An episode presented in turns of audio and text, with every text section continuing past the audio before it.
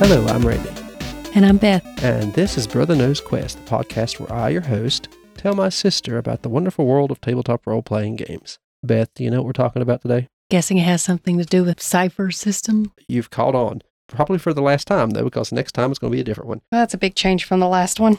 Yep. There's a dinosaur. What's it called? I like dinosaurs.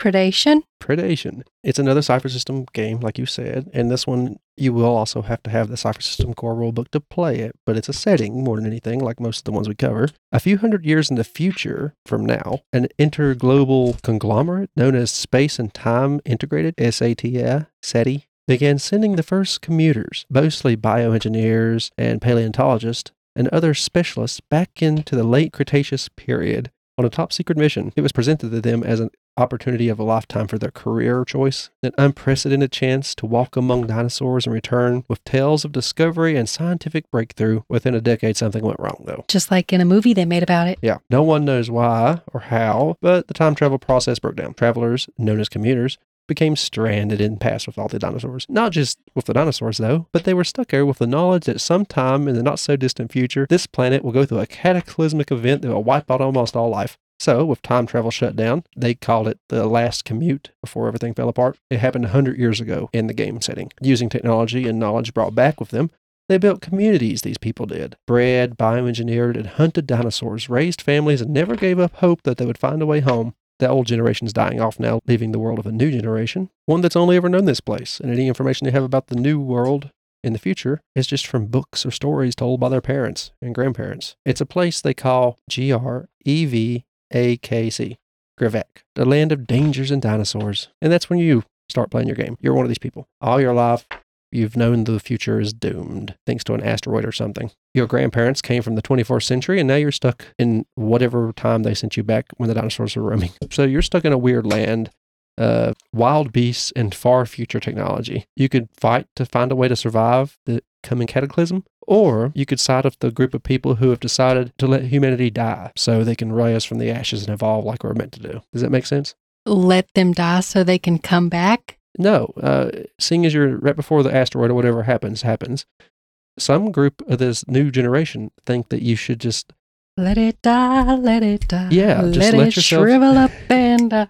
my point is, how do we know that modern humans didn't come from that group of people sent back? I mean, it does seem kind of like we would notice a bunch of fancy technology running around though. You might have already kind of figured out that there was going to be dinosaurs in this game. They're almost always high level creatures, by the way. Most normal people wouldn't be able to take them on. They are um, modded, upgraded, cybernetic limbs and everything to help people survive. Appalachia's on the map.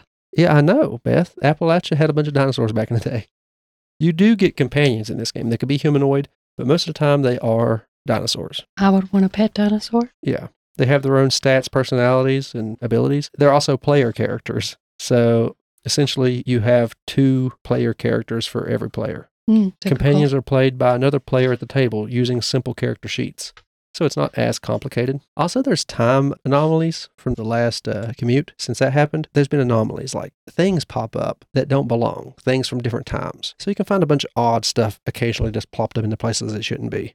You have a bunch of new skills in this game you can add to your character thanks to these unique situations you found yourself in, like atronology. I don't know what that is. Animal husbandry, animal training, biorobotics, cybernetics, which I always thought they were the same thing. Uh, dinosaur knowledge, epidemiology. You know what that is? Diseases. Yes, you got it. Uh, well, the study of spreading diseases. Paleontology, of course, and time anomalies, which is a unique skill that even we don't have. You're flipping through there. Have you found anything cool? Oh, I'm at the Appalachia part. Oh, you remember how you have types like the Nano and all that in Numenera? Mhm. Okay, you have the Karns, the ultimate warriors. So they're like the glaive in Numenera. They're the people you'd see most likely running straight into a T Rex's maw. They choose aggression. They're well outfitted companions to fight by their side. Strong guys. And then you have the techs. Can you guess what the techs are? Cyber pupil.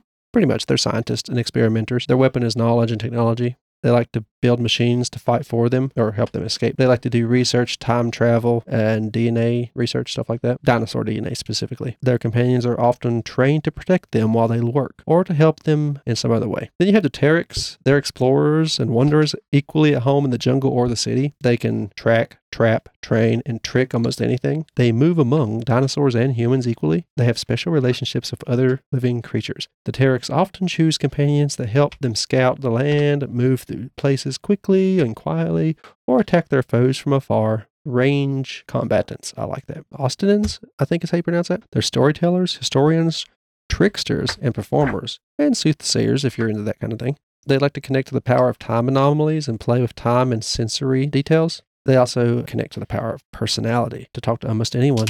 They often choose dinosaurs that enhance their already strong social skills. It's probably better to find other people to work with you, though. There have been some new foci added to this game walks with dinosaurs, self evolves, plays God, predates. They have a whole bunch in here listed you could use, but some of the more useful ones out of the core book are carries a quiver, controls gravity, fuses flesh and steel, fuses mind and machine, and masters the swarm. Oh, you could have a swarm of those little dinosaurs from the ate that little girl, uh, Jurassic Park. And let me tell you about some of the companions that they listed as well. Have you got to that part yet? Oh, I was just looking at the pictures. Tyrannosaurus. They listed uh, some of its useful abilities as a sturdy mount, rip and tear, and stampede, and puncture. Mm-hmm. You could have a companion Tyrannosaurus. They have raptors, Ceratops. You could have those. There's all kinds of creatures in here. What's the big long neck one's called? Brontosaurus, is that it? Something like that. It starts with a B, I think. I don't really know. I can't remember.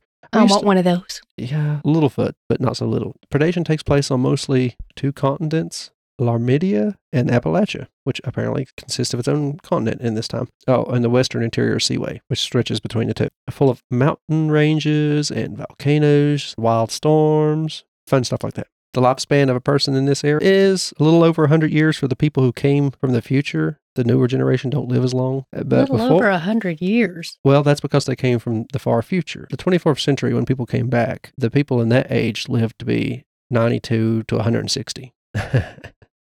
Quite a bit lower once they got back in time, of course. There's a lot of dangers and less medical stuff going on.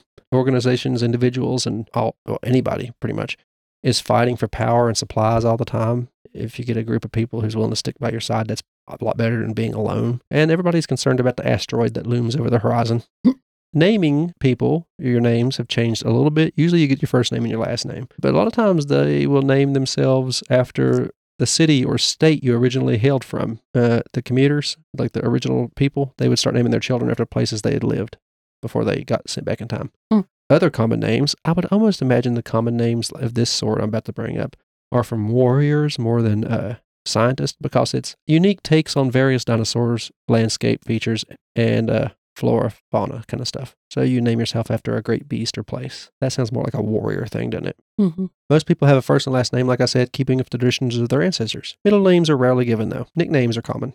Well, that's a shame. I like my middle name. Yeah, the book has a couple of notable towns and stuff like that mentioned. But the most important part is the exploration and the crazy things you come across from either now or anywhere in the future because that time anomaly keeps dropping stuff off.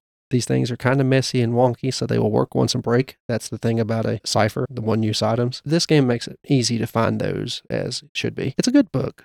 I don't know if I can find it on Amazon or anything. I'll look again. I didn't find it earlier, but I know it's on Drive Through RPG. And I know Monte Cook Game Store has the digital and physical copies if you want those. I'll put the links to whichever ones I can find. If it's an Amazon link, it's an affiliate link, which means we get a little cut at that when you buy it. It don't charge you more, but we get a little portion of that. But if it ain't an Amazon link, it's probably not an affiliate link, so it really doesn't apply. Beth, would you play this game? I want a pet dinosaur, so probably. I figured that'd be the case. I, This man has a USB port in his head I told you they've been working on cybernetics. and an auxiliary. an auxiliary port. What? it says AUX Oh, right no. there. He can hook himself to a speaker, or he becomes one. I'm going to hook my iPod up. Hold me a moment. Just hold on. Click. And then I just vibrating the tunes of a song. I didn't see that. It's on the cover Wait, let me see. right there. Oh, he does have a USB port attached, and he's got a USB two ports. He's got NRM and auxiliary. He'd switched down to auxiliary, and one of the USB ports is occupied. So yeah, Can I use your head to charge my phone? that's what he looks like he's doing. oh, There's a guy on the back who's got a group of raptors working for him. So you would play this one yeah, probably before you'd play Ptolus. probably. Okay, well this one isn't hard to run. It's a lot smaller too. but it has huge creatures in it. since she's gave her approval, I guess. I I, guess. I just really like dinosaurs. I know you like dinosaurs. I wasn't going to cover this because it's hard to find now unless you just get it from the one shop, but I know you like dinosaurs, so I covered it. I think next time we'll cover some different games. I might try to get Dakota to work with us on reviewing some of the D&D settings because I just covered the Forgotten Realms Mhm. and the basics. It'd be nice to have Dakota here to talk about things like The Curse of Strahd or Dragonlance or something like that. If you like what you've been listening to, you could find more of our podcasts on the Gruesome Gaming Group's webpage. There'll be uh, another one that me and Beth do called Horrific History and Hauntings. It's a podcast where she tells me about horrific history and or hauntings. I mean, sometimes funny things. Usually they go, I mean, go hand in hand Ways to die. ways to die, stuff like that. My friend Dakota and I do another podcast called Leveling Duo. It's a podcast where he and I talk about video games we've played and enjoyed. We like to share our thoughts on how these games changed our lives for the better, usually, or just cook our mind off something, which is what they're meant to do. I'll be covering Starfield soon. As soon as it comes out, I'll play it for a few days before we record, and then we'll cover Starfield. Can't wait for that. But the link to all of our podcasts will be in the description of this episode, as well as any links I can find for the products we covered. Some of them may be affiliate links. I'll try to leave it in the description. If it's an Amazon link, it's an affiliate link. Also, we have a Twitter. It's called Gruesome Gaming G. If you want to tweet at us or let us know what you think or want us to cover something different. And please leave a review if you have a podcast player that will let you leave a review. We would like to hear from you. Anyway, I've been Randy. And I'm Beth. Thank you for listening to Brother Knows Quest. Goodbye.